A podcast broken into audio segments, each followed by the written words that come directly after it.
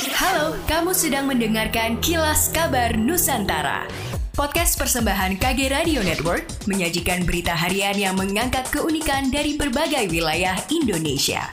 Kilas Kabar Nusantara dapat juga didukung oleh pengiklan loh. Apa iya definisi perempuan cantik itu hanya dari fisiknya semata? Yuk simak pengalaman para perempuan dalam pertama kali berhijab, penyitas perundungan, hingga pejuang jerawat hanya di podcast Semua Bisa Cantik. Persembahan Stylo Indonesia dan KG Media.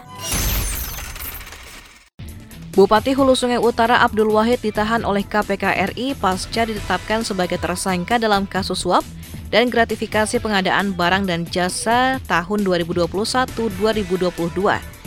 Saat jumpa pers di gedung KPK RI di Jakarta pada Kamis lalu, Ketua KPK Firly Bahuri mengatakan, agar proses penyelidikan dapat berjalan lancar, tim penyidik melakukan penahanan secara paksa terhadap yang bersangkutan selama 20 hari pertama, terhitung sejak tanggal 18 November 2021 sampai dengan 7 Desember mendatang di rutan KPK pada Gedung Merah Putih.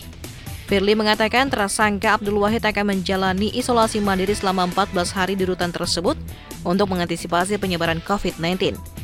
Penetapan Abdul Wahid sebagai tersangka merupakan pengembangan dari kasus yang menjerat Maliki selaku PLT Kepala Dinas Pekerjaan Umum, Penataan Ruang, dan Pertanahan Hulu Sungai Utara beberapa waktu yang lalu.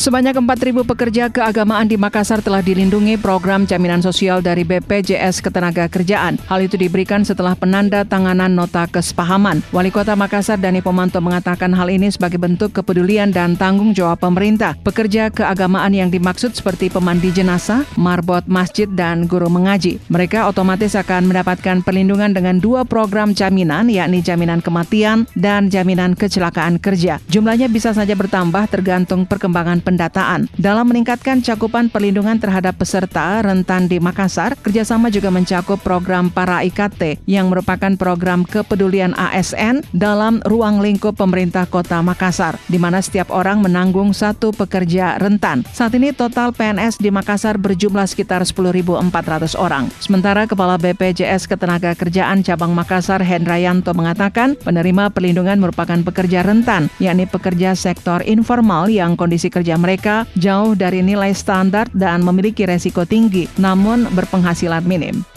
PLN terus mendorong akselerasi kendaraan listrik berbasis baterai di Indonesia, salah satunya dengan sinergi BUMN. Melalui anak usaha PLN PT Haleora Power dan PT Wika Industri Manufaktur melanjutkan sinergi penyediaan sepeda motor listrik dengan jumlah total hingga saat ini mencapai 264 unit. Direktur Manajemen Sumber Daya Manusia PLN, Shofi Valienti Rukman mengatakan, PLN secara bertahap mendorong akselerasi kendaraan listrik di tanah air.